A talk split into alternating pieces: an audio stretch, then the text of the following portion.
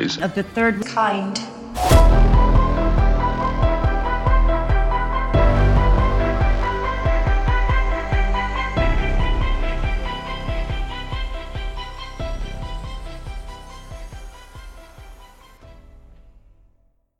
Welcome to Theories of the Third Kind. My name is Aaron. The other host joining me is Daniel Sun. Hello. Now, before we start today's episode, we do have a quick announcement to make.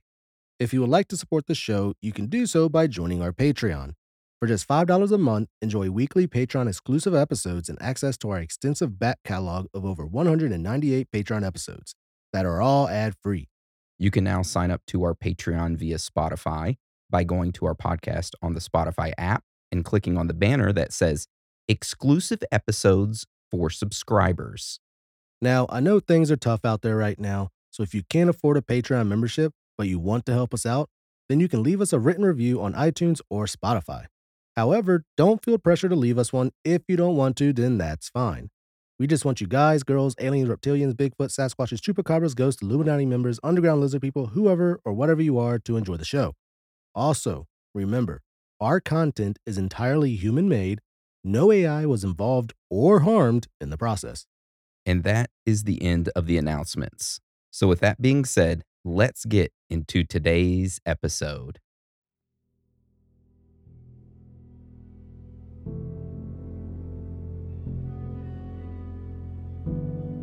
In 2007, one of the top entertainers in professional wrestling descended into darkness, committing a horrifying act, leaving the world stunned. Some call it wrestling's darkest hour, a perfect cover up, or even the dark side of the ring. Was this world champion truly the master of his own fate? Or were there unseen forces at play that drove him to commit such heinous acts? In this exploration, we enter the squared circle, seeking to unravel the truth behind a tragedy that continues to haunt the world of professional wrestling. This is the Chris Benoit Murders.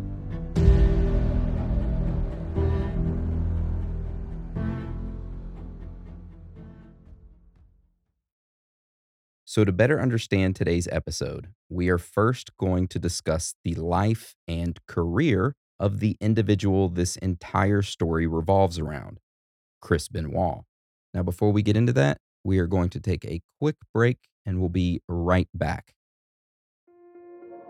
This episode is brought to you by Kia's first three row, all electric SUV, the Kia EV9, with available all wheel drive and seating for up to seven adults. With 0 to 60 speed that thrills you one minute and available lounge seats that unwind you the next. Visit kia.com slash EV9 to learn more. Ask your Kia dealer for availability. No system, no matter how advanced, can compensate for all driver error and or driving conditions. Always drive safely. All right, welcome back.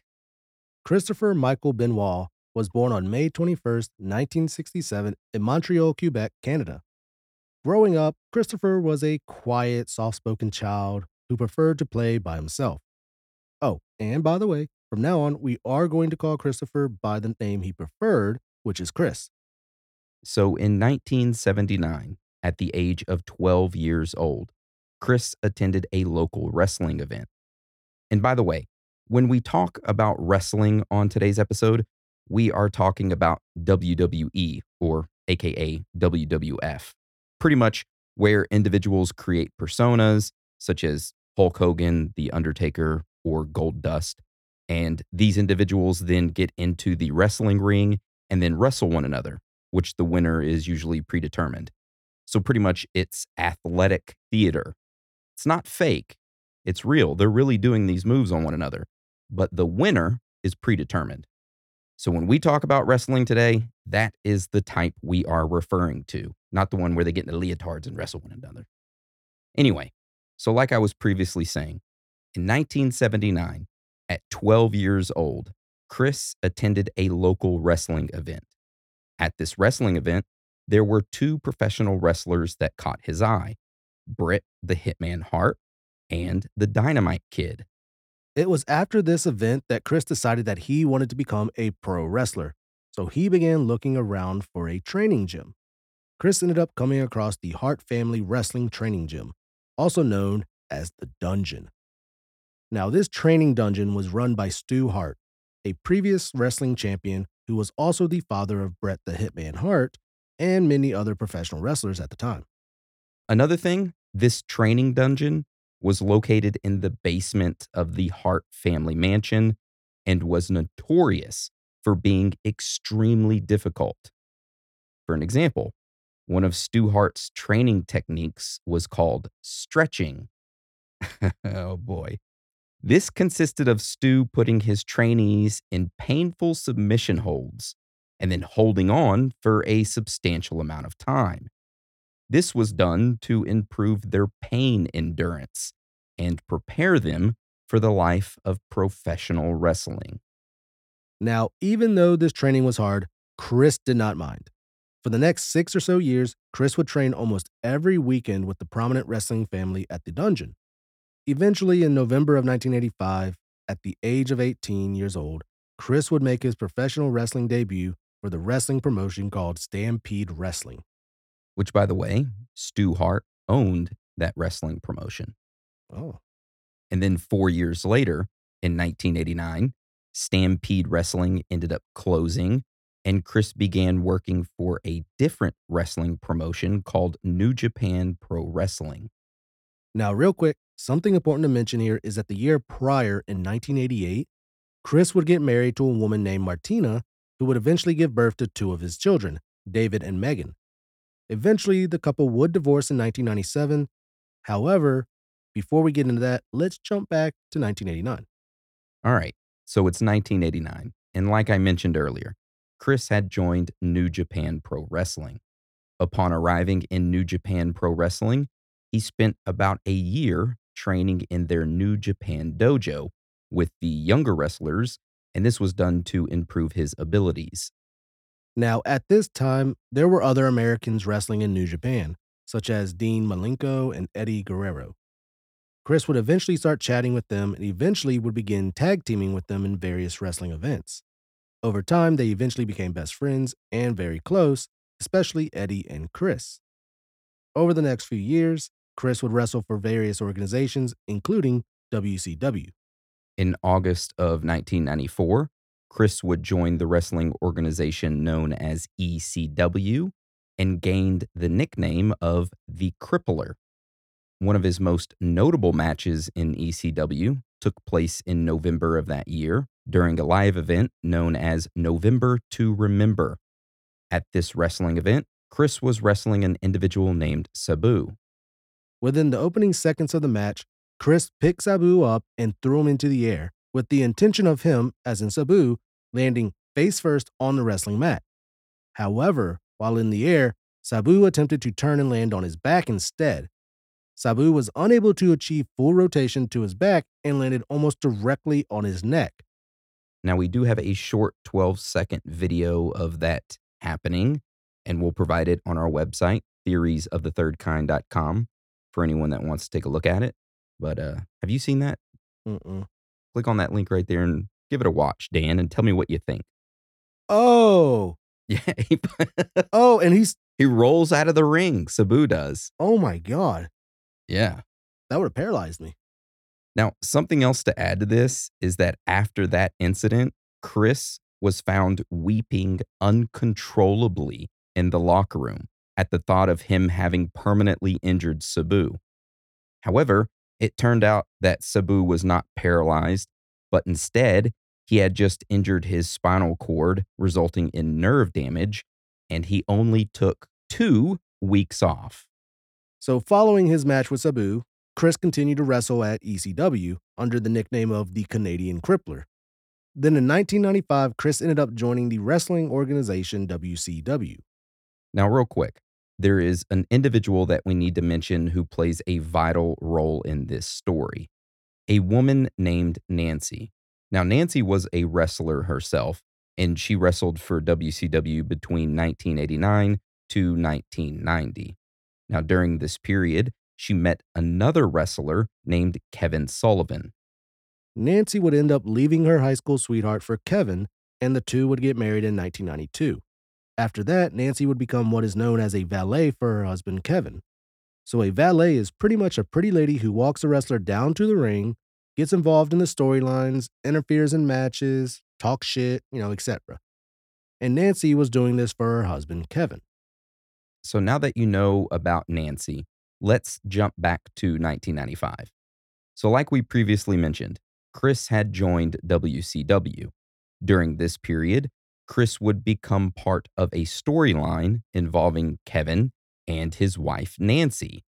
The storyline was that Nancy would start having an affair with Chris, which of course would start a feud between Kevin and Chris. So the storyline started, and Chris and Nancy were instructed to make the fake affair look real. They were seen in public together, holding hands, taking pictures together, and even staying in hotel rooms together. Eventually, they developed real feelings for each other, but since Chris was married, he was hesitant on starting a real life affair. However, Chris and Nancy both divorced their spouses and then began a real relationship with one another. Now, Chris and Kevin, aka Nancy's ex, they still worked together at the wrestling organization and even had to wrestle one another. Of course, this made things really awkward, and the two began to actually hate one another. Eventually, Kevin decided to work more behind the scenes, booking the matches instead of actually wrestling in them. So, to make his transition easier, a retirement wrestling match was booked.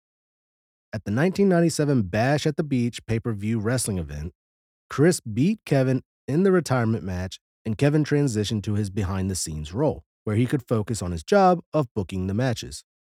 For the next few years, Chris would continue to wrestle for WCW. However, towards the end of 1999, he started to become unhappy with the company. In January of 2000, in an attempt to keep Chris Benoit signed with WCW, the organization booked him to beat Sid Vicious, ultimately winning the heavyweight championship belt.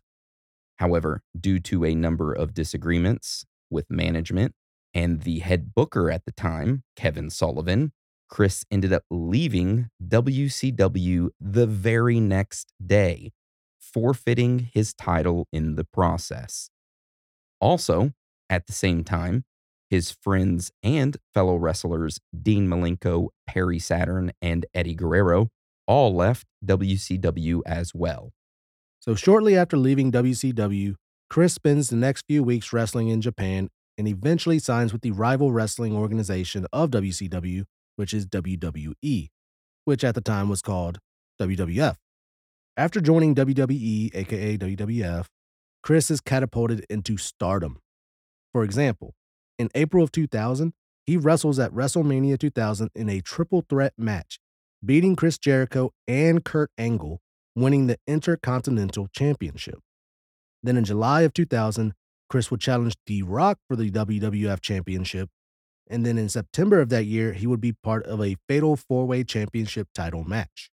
Now, something important to mention here is that Nancy, during this time, was no longer working with WCW.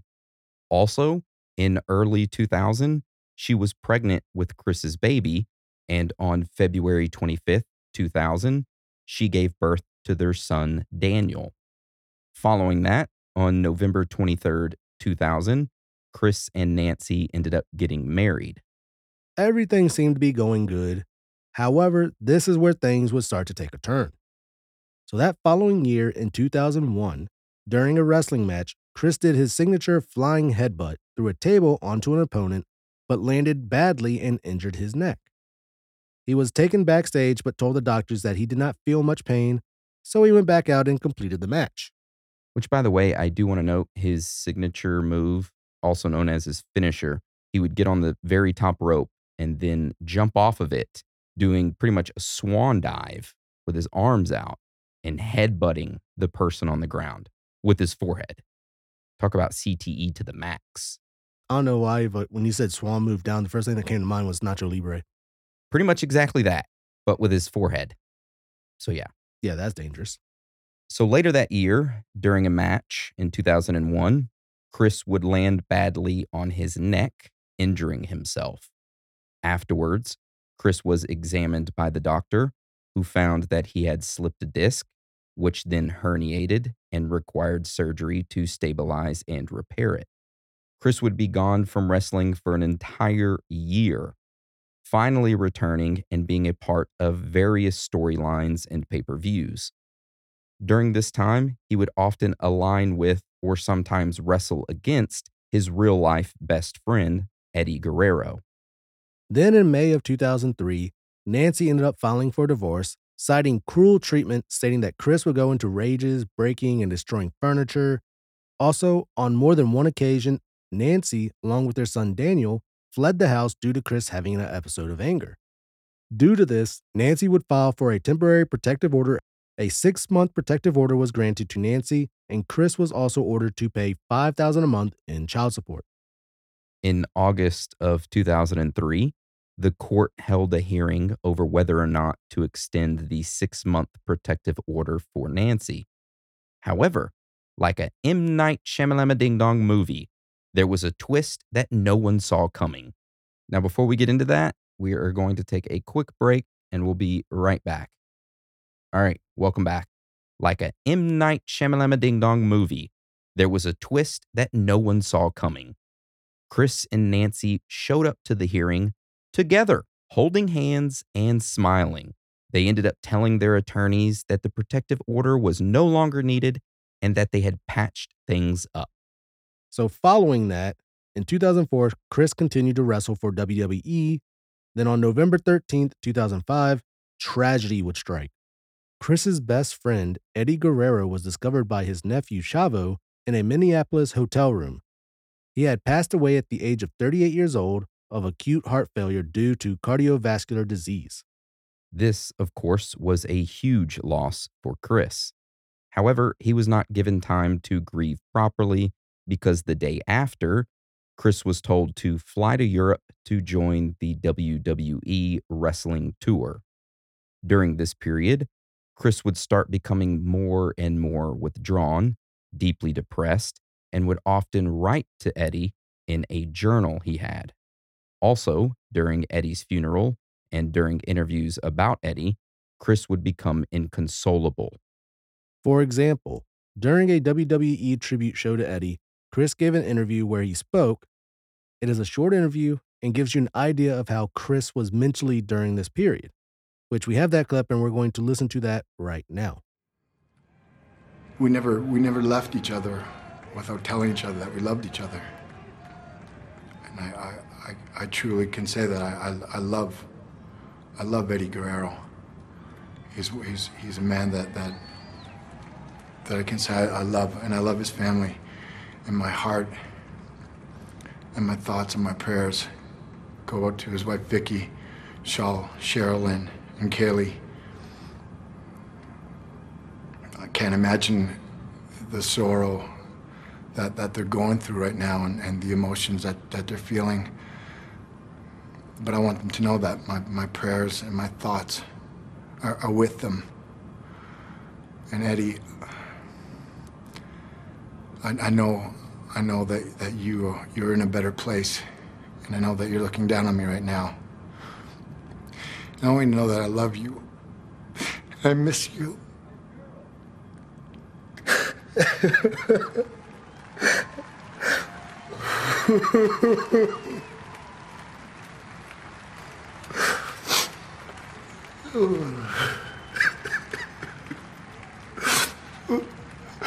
Eddie, you made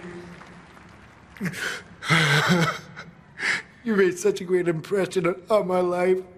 And I want to thank you for everything you've ever given me. And I want to thank you from my heart and tell you that I love you and I'll never forget you. And I will see each other again. I love you, Eddie.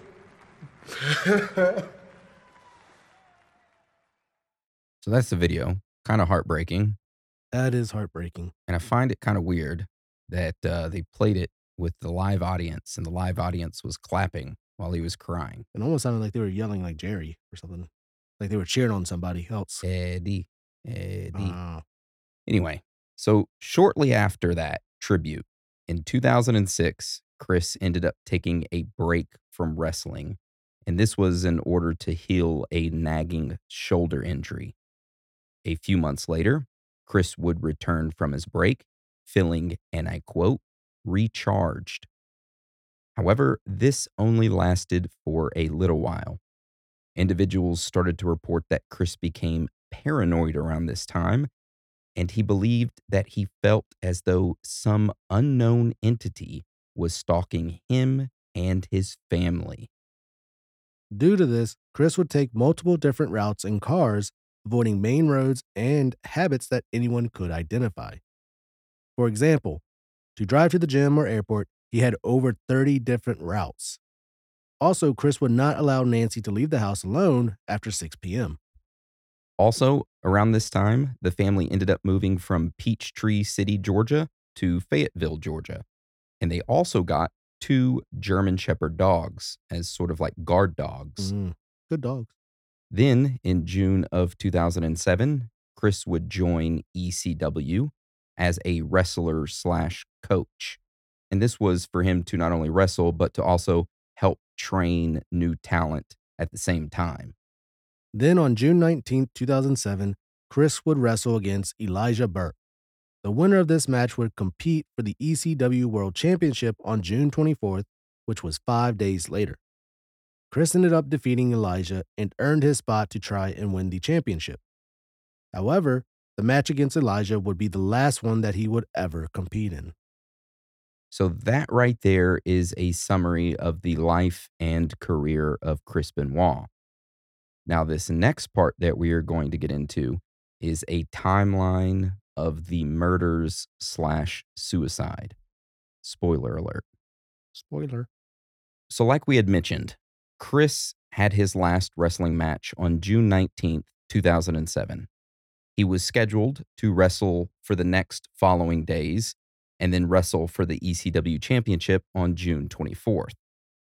Over the next few days, though, Chris ends up missing a few wrestling shows and then tells the WWE officials, hey, the reason why I missed them is because my wife and son were vomiting blood due to food poisoning. So that's kind of like an overview. But we're going to go over those days of June 22nd to June 24th and discuss what really happened.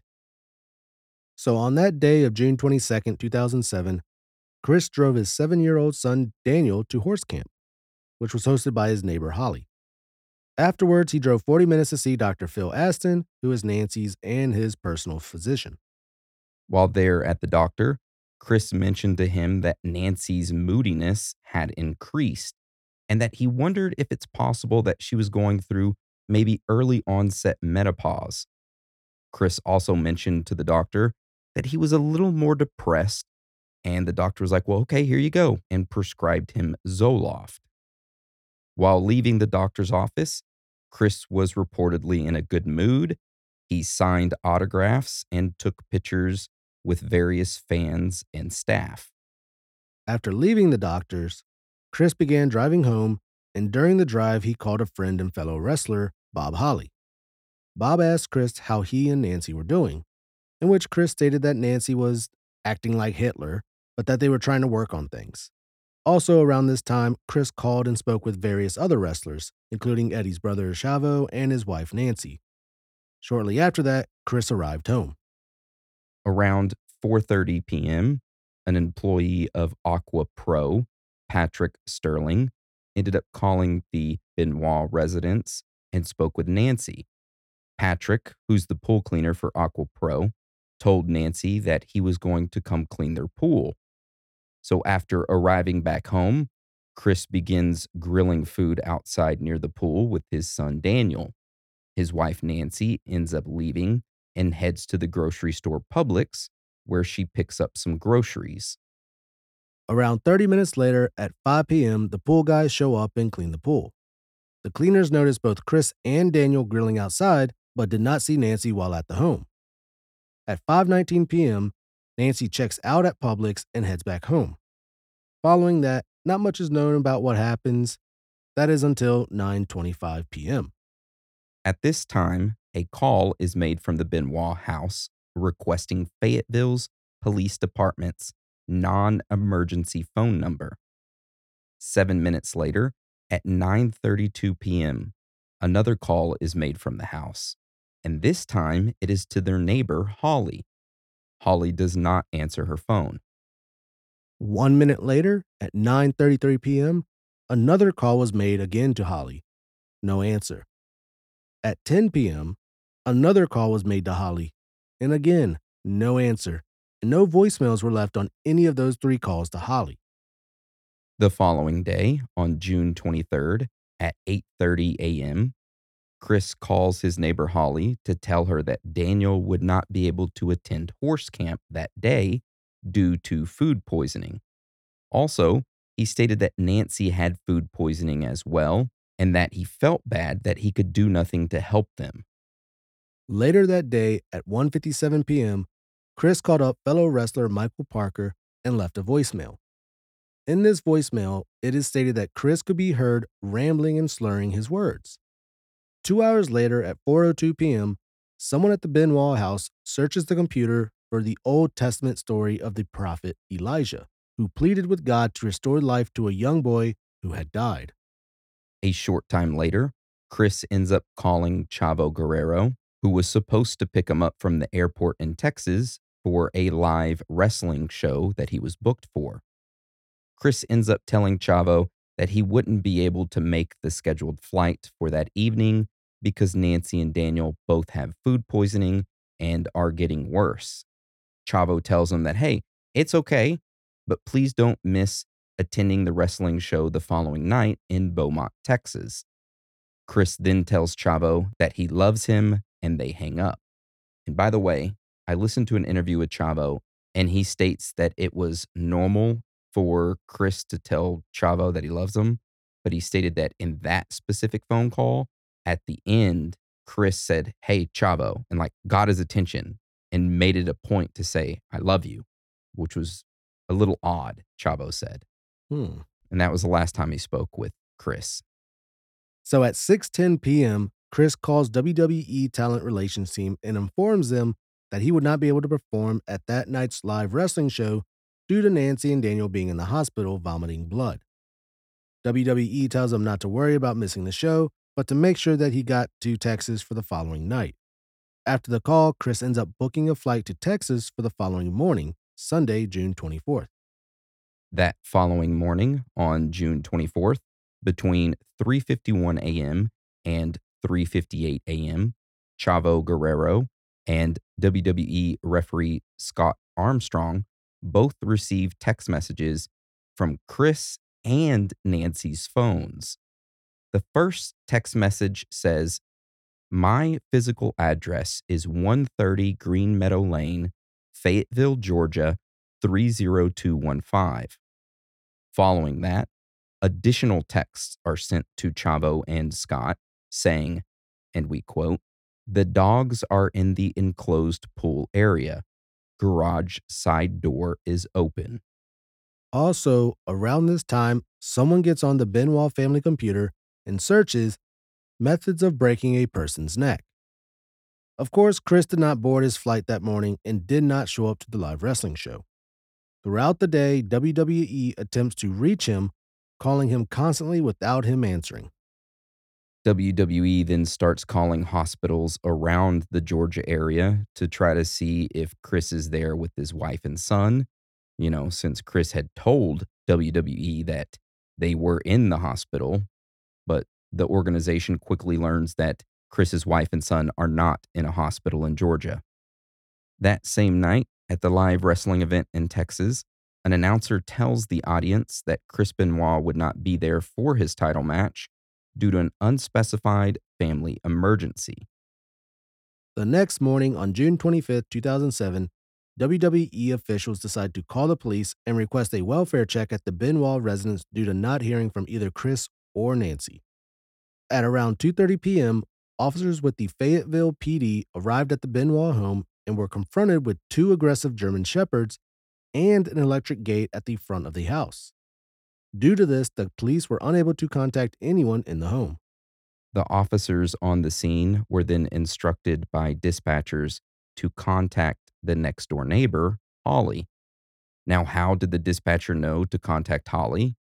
Well, when the WWE officials called the police for a wellness check, one of the officials told them that the neighbor Holly might know the gate entry code and would be able to put the dogs up to allow the police to enter the home. So the officers on the scene contacted Holly and she agreed to help. She got the dogs, put them into their kennel, and then noticed that the side door near the garage was open. Holly walked into the home while calling out to Nancy and Daniel. Eventually, she went up to Daniel's room and found him on his bed, face down and deceased. Holly then went up to the bonus room over the garage, which is where Nancy would normally watch TV. This is where Holly found Nancy lying on the floor, dead. Now, as Holly was wandering around the home, the police were waiting outside. Eventually, after discovering Daniel and Nancy's body, Holly ends up running out of the home while screaming, and we quote, The family is dead. After that, the police entered the residence and found Chris, Nancy, and Daniel all deceased. A few hours later, the owner of WWE Vince McMahon was notified of Chris's passing, along with his family. That night, unaware of what actually happened, WWE gives a touching tribute to Chris Benoit and his wrestling legacy. However, one day later, it is revealed what truly happened. Now, before we get into that, we are going to take a quick break. This is our last one, so don't go nowhere. All right, welcome back. The police state that on the night of June 22nd, shortly after the couple finished eating what Chris had grilled outside, Nancy and Chris began to argue. The arguing evolved, and Nancy tried to call their neighbor Holly. Chris went into a rage and ended up bounding Nancy's hands and feet with tape, putting an electrical cord in front of her neck, pressing his knee into her back while pulling on the cord until Nancy was dead. Chris then placed a Bible next to her body. The couple's seven year old son, Daniel, had been sedated with Xanax and was likely unconscious. Daniel was then strangled to death by his father, Chris. He was found face down with a Bible across his body. To make things even worse, the police state that Chris didn't strangle Daniel normally. They suspect that Chris used his signature move, the crossface chokehold, on his son. This is due to the odd bruising found around Daniel's face and neck. So the police then stated that two days after killing his wife and son, Chris Benoit had hung himself. What occurred is that Chris ended up going to his lat pull down machine, set the weight to the maximum amount, added additional weights on top of it, ended up wrapping the cord of the machine around his neck, and then released the weight which hoisted him almost off the ground, but he had to lean forward to fully strangle himself to death. And that's how he died. Of course, after this statement was released by the police, WWE was in a panic. The day prior, they had praised Chris and his wrestling legacy. Now they just learned that he had killed his family and committed suicide. Due to this, WWE issued a second statement that said they would no longer comment on the matter and have removed the majority of history of Chris Benoit and his time spent with WWE. So that right there is the story of the Chris Benoit murder slash suicide. However, just like every week, the story does not stop here because now we are going to get into the strange facts and findings that we came across while researching this topic. So, our first strange fact and finding is about an additional investigation conducted by the local police. So, after the local police's initial findings and their announcement of it being a double murder and suicide, the police made an additional announcement stating that they had opened up an investigation into the case. A little while later, on February 12th, the sheriff's office announced that they had closed their investigation and that they stand by their official findings of it being a double murder slash suicide. They also stated that there was no evidence that indicates the presence of any other individual or individuals who contributed to the deaths of the three members of the Benoit family. However, many individuals point to the autopsy records as evidence of something fishy happening, which is our next strange fact in finding. So, just like Aaron stated, our next strange fact and finding is about the autopsies that were performed. During Nancy's autopsy, it was discovered that her blood alcohol level was at 0.184 and might have been affected by decomposition. Also, it was discovered that she had Xanax, hydrocodone, and an anti anxiety medication all found in her body, but they were all at therapeutic levels. During Chris's autopsy, it was discovered that he also had hydrocodone in his body. But just like Nancy, it was at a therapeutic level. However, Chris's testosterone levels were extremely elevated. They were 10 times higher than the normal amount. And when you look at his body, you could tell that muff is jacked. Also, during his autopsy, there was no alcohol in Chris's system.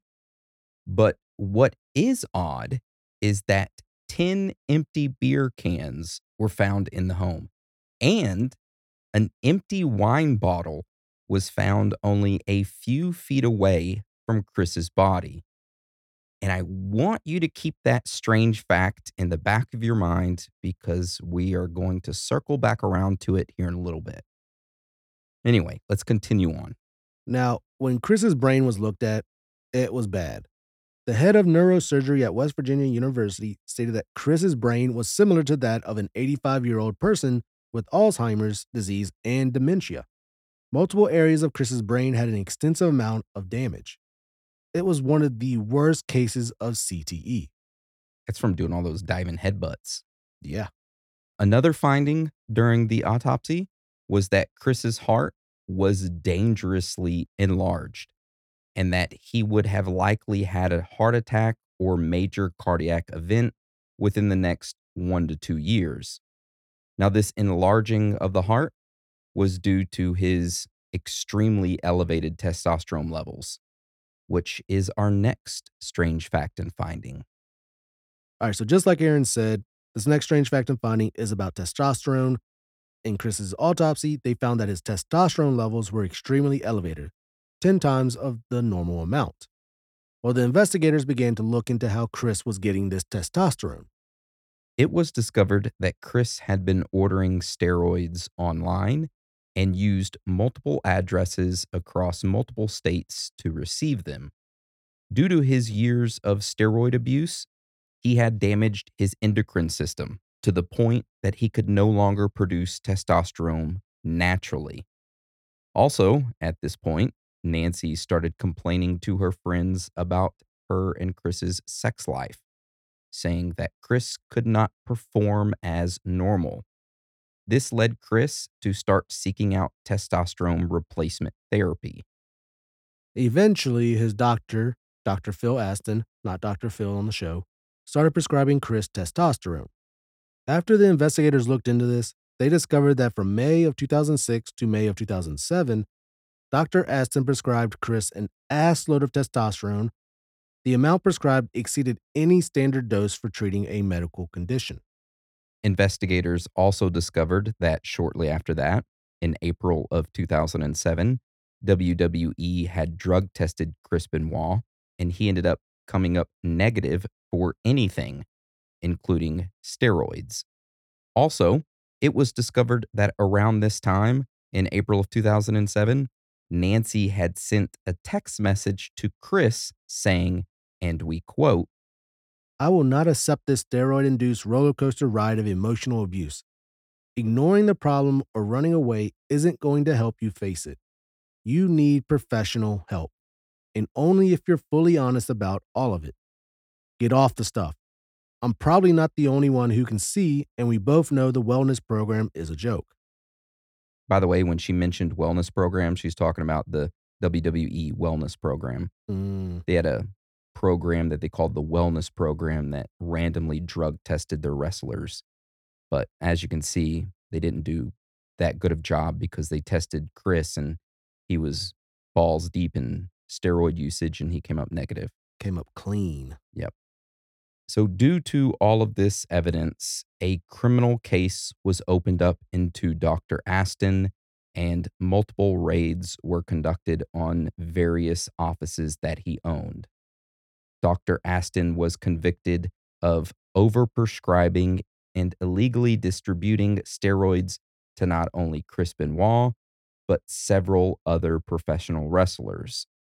Following this, WWE conducted major changes to their wellness program with a more thorough drug testing, and they also made changes to their matches so that concussions could be avoided.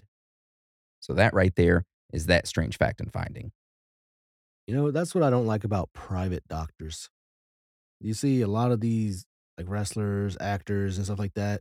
They're prescribed a bunch of stuff by these private doctors. Look at Michael Jackson's doctor. Mm-hmm. He was overprescribing him everything. And then when Michael Jackson died, he ended up getting prosecuted and sentenced. Same thing happened to this Dr. Astin.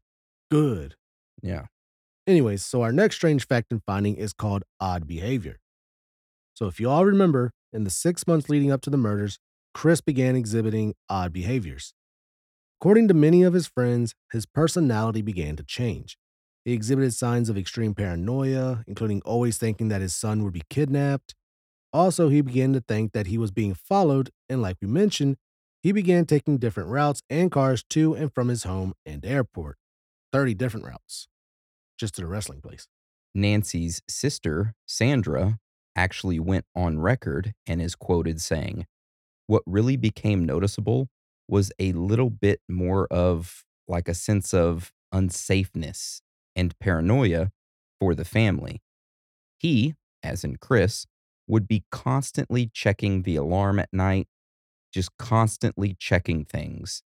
He used to be fairly laid back about stuff like that. There were never any issues. So when it did start happening, I noticed immediately. I still kind of look back on it. Was it a precursor to everything that happened? I don't know. End quote. Hmm. Which, speaking of odd, this next strange fact and finding is pretty weird. So, this next strange fact and finding is about Wikipedia. So, after Chris had passed away, it was noticed that his Wikipedia page was edited just after midnight on June 25th, 2007. Someone had gone onto Wikipedia and added, and we quote, Chris Benoit was replaced by Johnny Nitro for the ECW Championship match, as Benoit was not there due to personal issues stemming from the death of his wife, Nancy.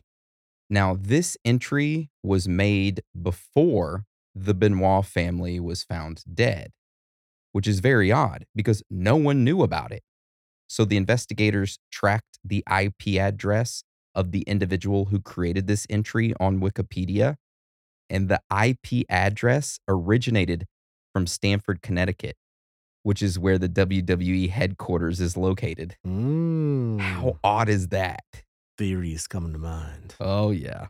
Now, before we get into theories, we got a couple more strange facts and findings. Let's get into the next one. All right, so the next strange fact and finding is about a safety deposit box. So during the investigation, the police interviewed Pam Clark, who was a friend of Nancy's. During the interview, the officials learned that Nancy had told Pam that she kept a record of everything that Chris had ever done to her, just like she had done with her past husband, Kevin Sullivan. Nancy also told Pam that these records were kept in a safe place. Pam believed that Nancy stored them in a safety deposit box. The officials ended up discovering that Nancy did indeed have a safety deposit box, and they ended up getting a search warrant for it. In this safety deposit box, the investigators discovered three photo envelopes containing photos of an injury to Nancy's eye.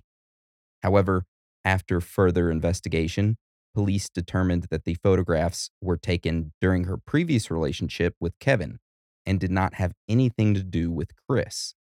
Shortly after this, officials discovered that in 2007, Chris took out a new life insurance policy which listed his ex wife and his oldest children, David and Megan, as beneficiaries. Also, Chris set up a new bank account in the name of his ex wife and deposited money into it. Officials also learned that Nancy found out about this and confronted Chris, who refused to change it. That is weird. Let's get into our last strange fact and finding, which is about alcohol. So, if you all remember, during our timeline on June 22nd, while Chris and his son were grilling outside, Nancy went to get groceries at Publix. So, the police were able to get a copy of the receipt from Publix of what Nancy had purchased. That receipt shows that Nancy purchased a bottle of wine and a nine pack of Coors Light beers. Also, Nancy signed the receipt, proving that she was the one that purchased it. Now, another thing that we want to mention is that the police discovered 10 empty beer cans in the home and an empty wine bottle was found only a few feet away from Chris's body. Now, why do we mention this? If you remember, during the autopsy, no alcohol was found in Chris's body or Daniel's body. However, post mortem blood alcohol results show that Nancy had alcohol in her system at the time of death, which was at the level of 0.184. This means that Nancy was the only person in the home who had consumed the beers and wine. So let's do some math and see if Nancy was the only one who consumed that, what was her blood alcohol concentration? So, according to Nancy's autopsy report, she stood five foot five and weighed 138 pounds. In the state of Georgia, the current legal blood alcohol limit is 0.08 for adult drivers. Nancy was 0.184 over double the limit. So what we know is that Nancy checked out at Publix at 5:19 p.m., which was on her receipt, which would probably put her back at home around 6 p.m., which we can safely assume that that is the time she started drinking. That night is when she would be murdered, and it would be roughly around 10 p.m. So, in the span of four hours, she consumed nine to 10 beers and a bottle of wine. Now, we know the beers were Coors Light 16 ounces, which contained 4.9% alcohol by volume. We also know that the wine she purchased was Dynamite Merlot, 750 milliliters, which contains 13.9% alcohol by volume. Now, if Nancy really did consume all of that alcohol in the short four hour window, that would put her blood alcohol concentration around 0.53%, which it wasn't. It was 0.184%. So that means one of two things. Either Nancy drank a few beers and a little bit of wine, her or Chris poured out the rest and then placed the beer cans in the trash can, and then somehow the wine bottle ended up at the feet of Chris whenever he died. Or option two, someone else helped Nancy consume that alcohol and was there the night Nancy was murdered. However, that is just a theory. And it is the perfect time for us to transition into our theories section and discuss what happened that night. All right. So the first theory that we have is called Chris did it. Now, this theory is pretty much the basic overall accepted one. It is that Chris Benoit really did murder his wife and son, then killed himself. At the time this occurred, Chris was suffering from advanced CTE. His brain was all jacked up, which caused him to become paranoid, and he just snapped, killing his wife, son, and eventually himself. Also, his paranoid behavior is consistent with late onset schizophrenia, However, it should be noted that the diagnostic criteria for late onset schizophrenia is still a subject of some debate, and paranoid behavior does not necessarily indicate that someone has schizophrenia. But it is worth mentioning. Yes. I'm kind of leaning more towards this theory because he did have CTE, and knowing the history of individuals with CTE and what they have done, it makes the person very unstable emotionally. I think that was part of it right there. Yeah. All right. So let's get on to our next theory, which is called Kevin Did It. So if you remember, Nancy used to be married to a previous wrestler named Kevin Sullivan. Chris Benoit and Nancy had an affair. She left Kevin for Chris, and the rest was history. Well, there is a theory that Chris did not kill his wife and his kid and himself. Instead, it was Kevin. This theory states that for years, Kevin planned out his entire revenge, eventually waiting for the right opportunity to conduct it. However, you figured with the police investigating this, they would find something that would link Kevin to this if he had actually done it, which they did not. Now, some individuals point to the beer cans and wine, saying that there's no way Nancy consumed all of that by herself, which is true. There's no way she physically consumed nine to 10 beers and one bottle of wine in four hours that night.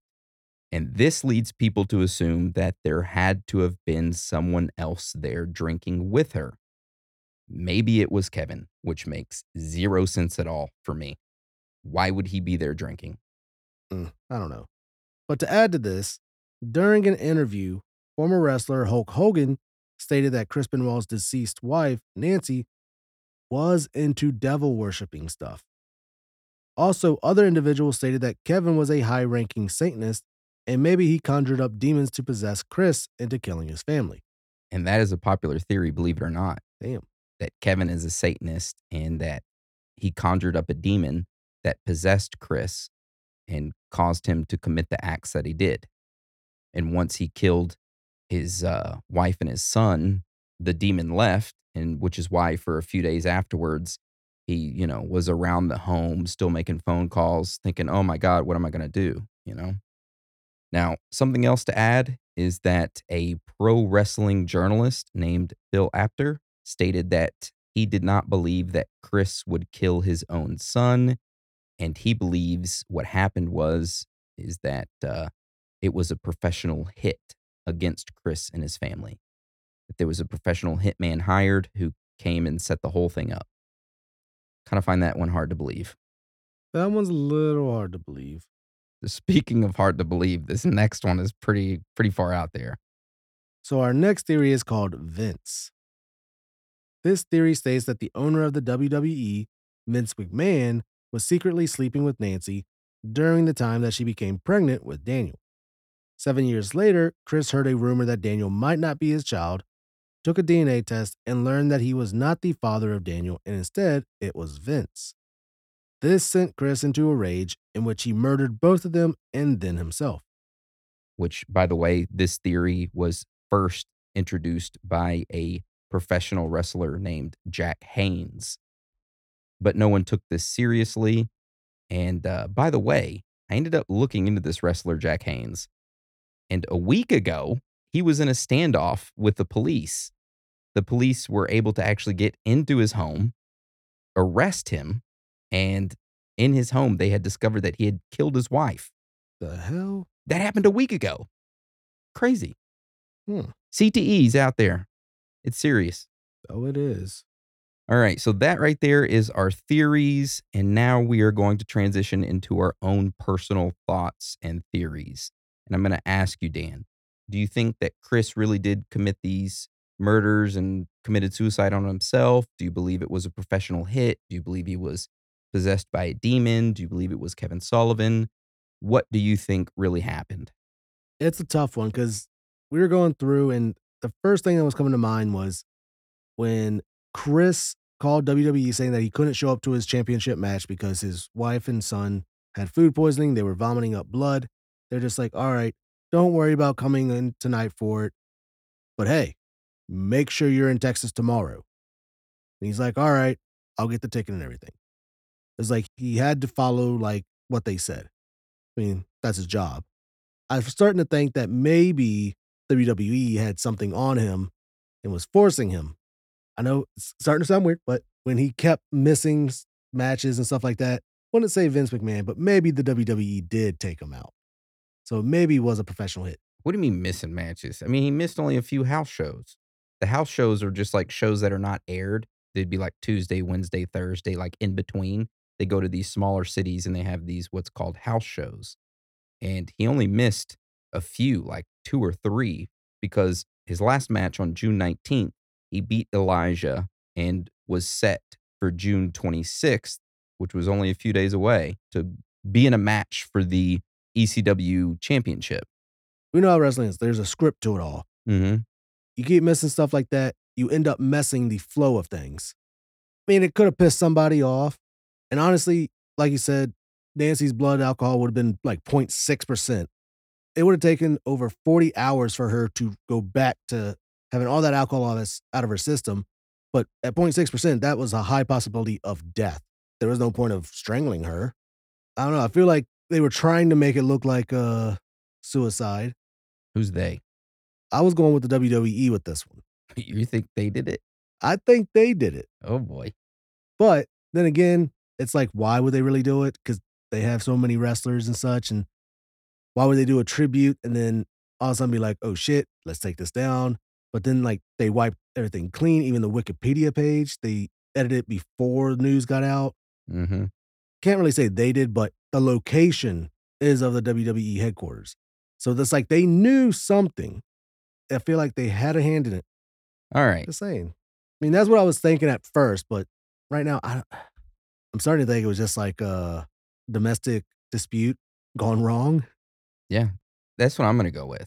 My whole thing with this is I'm looking at the history here. Okay. So Chris was known for his diving headbutt, right? Years. I'm talking years.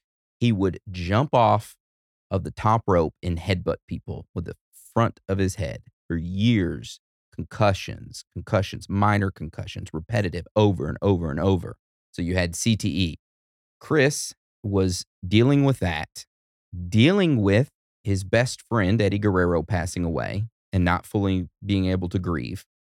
And then he was also dealing with Nancy, who I believe was an alcoholic. He didn't want his wife to drink, but she started drinking. And I think that night that he murdered her is what happened was is she went to Publix, bought a nine pack, bought a wine, started hitting the bottle a little bit. It pissed Chris off. Chris ended up pouring out all of her beer, throwing it away, poured out her wine, threw it away. She got mad. She retaliated and started to get physical with him. They started to get physical with each other, as in fighting one another. And then uh, she began calling Holly to try to get her to help. And then Chris ended up uh, strangling her to death. And then afterwards, he's like, Well, I got to strangle my son. So he did that to him. And then he ended up, uh, you know, killing himself a few days later. I think it was a fit of rage caused by him seeing his wife drinking, him not wanting her to drink anymore, poured all of her stuff out. She goes into a rage, starts hitting him. She ends up calling up her friend Holly. She doesn't answer, kills her, and then says, Oh my God, what am I going to do? I got to kill my son too. Goes and kills his son. But somebody on their computer, family computer, searched up how to break somebody's neck. That, that was him trying to search up, How can I break my neck? Oh, how to break his neck? His neck. Oh. The whole purpose of him trying to Mm. wrap the cord around his neck for his lat pull down machine, him trying to break his own neck. Mm. Yeah. I think that's what happened. It was just CTE and alcohol and on his wife's part and just everything was just all mess up and just a whirlwind of emotions that took a horrible turn. I'm starting to think that somebody else was there. Why do you say that? All right. So there was 10 beer cans, Mm-hmm. one empty bottle of wine. Mm-hmm. Chris had no alcohol in his system. Daniel obviously didn't have no alcohol in his system. Mm-hmm. Only one that was there at the scene that had alcohol in his system was Nancy. mm-hmm. She was at 0.184. Now, using the, be- the blood alcohol calculator for a 138 pound woman, drinking all of that, it would have been about 0.6%. But one bottle of wine at 13.9 and then one beer would put her at 0.19, which is pretty much 0.184. So that means I think someone else was out there drinking the other nine beers that could have instigated an argument, then left. Or she drank the bottle of wine, drank one beer. Chris was like, You're not having any more, poured out the rest, pissed her off. She attacked him. Or it was the next door neighbor, Holly, That's who I was just thinking because Nancy tried calling her, multiple times. and I think she fucking instigated she instigated it. dr- She drank the beers, instigated it, left. left. And I don't think Nancy attacked Chris physically. Remember the text message? She's tired of this rage, the steroid rage, and all that shit. She probably went on another rant like that. And then Chris was just like, "Ugh," went on his steroid rage. Wrapped the cord around her neck, put his foot in her back, and strangled her. Yeah. Damn. Her death wasn't warranted, right? But I think they both had issues. But I honestly think that someone else had to be there. I don't know. I want to believe that, but uh, you look at him becoming paranoid over the years.